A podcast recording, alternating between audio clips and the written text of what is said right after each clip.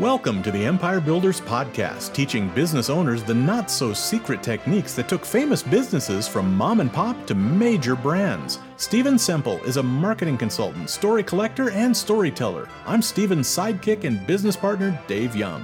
Before we get into today's episode, a word from our sponsor, which is, well, it's us. But we're highlighting ads we've written and produced for our clients. So here's one of those. If you could just see who I am on the inside, if I could just lay my heart out on the table, I know you'd like me. I've felt this way since I was seven years old. See, I grew up in a religious household, extremely religious, the kind that requires women to wear long dresses and put their hair up in buns. But oddly enough, I wasn't completely sheltered. Even though I had never seen Star Wars as a child, I attended public school and I beamed with confidence. Still, I looked different than the other kids, and I felt different too. That experience sparked a hunger to be liked and accepted, and to be accepting of others. That's why I've made it my mission in life to make sure that everyone is taken care of, even the underdogs. I'm Christy Featherston of Home Heating and Air Conditioning. If you could see the heart and care we have for our customers, the heart and care we have for you, then you'd know there's no one in Idaho, no one in America who cares more about your family's home, comfort, and safety. Stephen Semple, when you told me that today's episode was going to be about James Watt, the only James Watt I could think of was the guy, I think he was Secretary of Interior under Reagan, maybe. I mean, it was a long time ago, but I, I don't think that's probably who we're talking about today, is it? no, we're going back even earlier than that. Even farther. See that light bulb? See that oh light bulb behind you? That that Watt? Yeah. Here's the funny thing about wattage as a way of measuring electrical flow he actually never coined that term. The original James Watt, the man who our 60 watt bulb is named after, never coined yeah. the term wattage. No, it was actually a term that was coined 60 years after his death, and it was proposed by William Siemens of, yes, Siemens Electric. Oh, wow. Yeah, in honor of James Watt saying, I think we should call this wattage. But that happened 60 years after Watt's death. Okay, so it's a measure of is it a measure of power? Yeah, it's a measure of electricity used. And James Watt was actually what we'll learn from this. He was far too smart to think that that would be actually a good term. And where Watt was known for actually was not work with electricity, but he did a lot of work with steam power and he basically created the principles that steam engines work under today. Okay. He was a really big deal. And here's how big a deal James Watt is in history. In May of 2009, the Bank of England announced that Watt and his partner Boulton were going to be on the 50 pound note. So when you get your picture on a banknote, you're a oh, big yeah. freaking deal. Oh, yeah. This podcast is a business podcast. It's not an inventor podcast. And here's the reason why we want to study James Watt. Okay. Between the period of 1780 and 1790, he received 76,000 pounds in royalties for his patents. That would be equivalent to around $200 million in today's dollar. Like that predates the Industrial Revolution, really. So it is actually at the very front end of the Industrial Revolution. And that was just on his patents. This wasn't actually on design work or selling of stuff. This was on the patents that he had put together around steam power. Wow. Okay. What business was he in? Well, and this is what we're going to study. We're not going to study his inventions, but basically how he sold them and how he popularized them. Because what we know is it takes a lot more than just build something and they will come. We've talked about that in other podcasts. It's much more than that. So, this is what we're going to explore. So, James was born on January 19th, 1736 in Renfrewshire, Scotland, which is in the West Lowlands of Scotland. And when he was 18, his mother died and his father was very poor. And he decided, you know, I'm going to travel to London to make my fortune. And he traveled to London and he got training as an instrument maker. And then he returned to Scotland, but set up shop in Glasgow. In Glasgow, in that time, was very much at the forefront of the Industrial Revolution. It was really the place to be. And at first, he worked on maintaining and repairing scientific instruments that were used at the university and he helped out with demonstrations and all this other stuff. He repaired you know quadrants and parallel rulers and scales and parts for telescopes and barometers all sorts of different stuff. And then in 1759 he formed a partnership with john craig who was an architect and a businessman. And what they set up a business to do was to make and sell musical instruments and toys Hmm. And this partnership lasted for basically six years. They built up to about 16 employees. His partner, John Craig, died. And really, James wasn't interested in the business. So he sold the business to one of the partners and you know moved on to other things.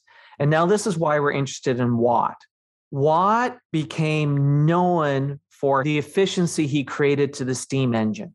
He didn't invent the steam engine, Mm-hmm. He improved dramatically upon it. And he eventually teamed up with Matthew Boulton, who owned Soho Manufacturing near Birmingham, to make these machines. And these are the two guys that got on to the 50 pound note for doing this work.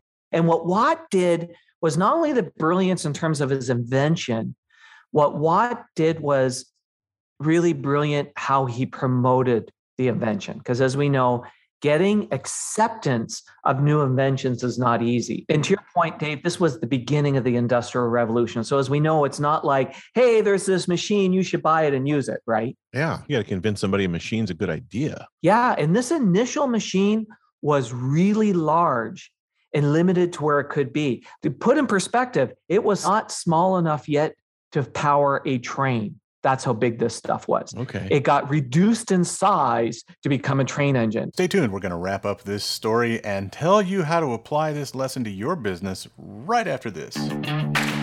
Brought to you by the Least Full of Shit Marketers Association of America. Yes, that's a low bar, but we clear it mightily. We're also the largest pay per performance branding group in North America, and that part's for reals.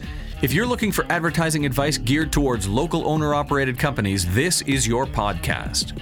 And now you can pick the brains of these advertising geniuses over lunch without having to pay for lunch or even leave your office. We're talking 90 minutes of straight answers to all your burning questions about lead generation, customer acquisition, mass media branding, how to get off the paper crack treadmill, anything you want. And the only coin required is candor. Because we can't give no bullshit advice without basing it off no BS data on your company, competitive landscape, operations, and all that jazz. We send you a pre Zoom questionnaire. You fill it out candidly, and boom. Bob's your uncle, you're in like Flynn, and we'll be frank as fuck in giving you the straight scoop on all the advertising and business growth questions you always wanted to know, but were too afraid to ask. You'll also get our no pitching and no bitching guarantee. No pitching means we won't pitch you or try to sell you in any way. If you want more after 90 minutes, you'll have to ask. And no bitching means if you don't think the meeting was worth your 90 minutes, we'll send you 100 bucks. Consider it us picking up the tab for lunch and putting our money where our mouth is. Sound like a not so full of shit offer? Well, that is what we're known for. Take us up on it at empirebuildersprogram.com.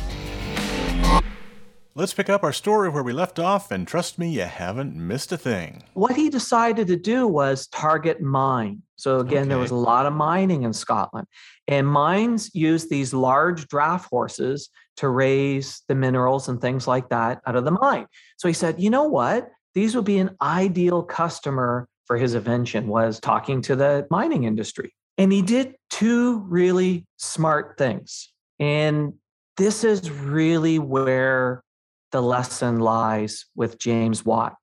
The first thing he did was he realized that his machine was going to replace draft horses that were being used in the mines to raise the minerals. So, what would most people do? Right? Most people do build this comparison chart and all of this stuff. And here's the benefits of a horse. Here's a benefit of my machine, and oh my gosh, then educate I, the customer on on the type of machine they would need. Right? I think I see where you're going. Yeah. He created the term horsepower. And he actually went out and he took a draft horse and he measured how much they could do and he created a way of measuring that, built a unit of measurement around it so it wasn't BS, and he called it horsepower. You could easily converse to these mine owners if it takes five draft horses to pull a load of ore up out of the shaft of the mine. How big of a machine are you going to need? Yes, he found it was a real comparison. But now think to your point, Dave, think about how easy it is for the customer to now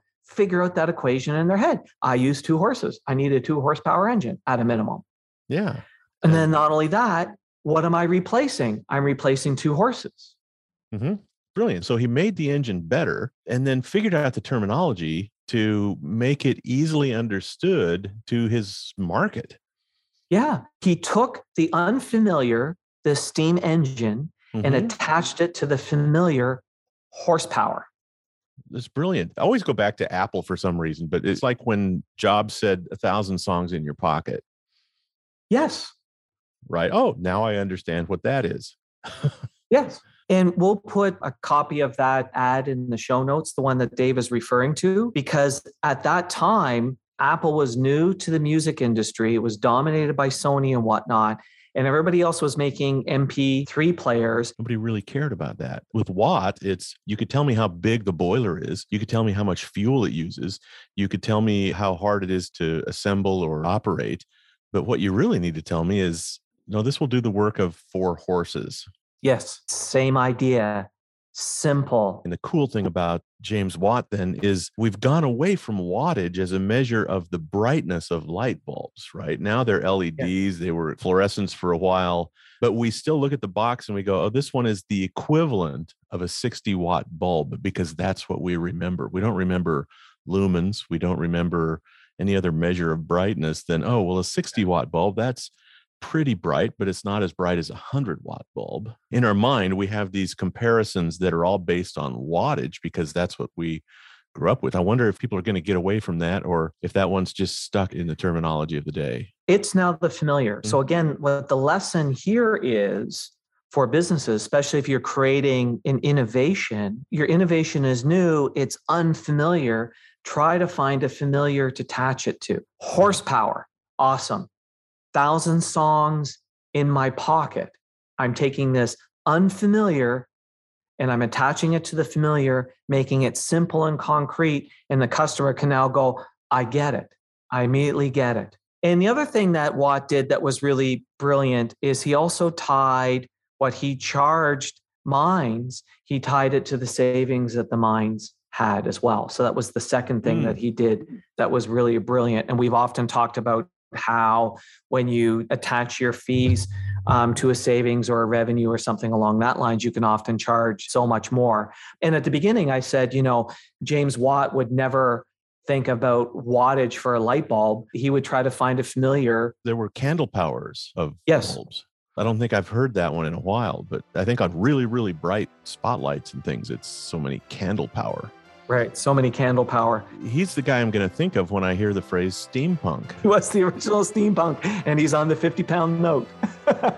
All right. Here's to James Watt. Thanks for listening to the podcast. Please share us, subscribe on your favorite podcast app, and leave us a big, fat, juicy five star rating and review. And if you have any questions about this or any other podcast episode, email to questions at the empirebuilderspodcast.com.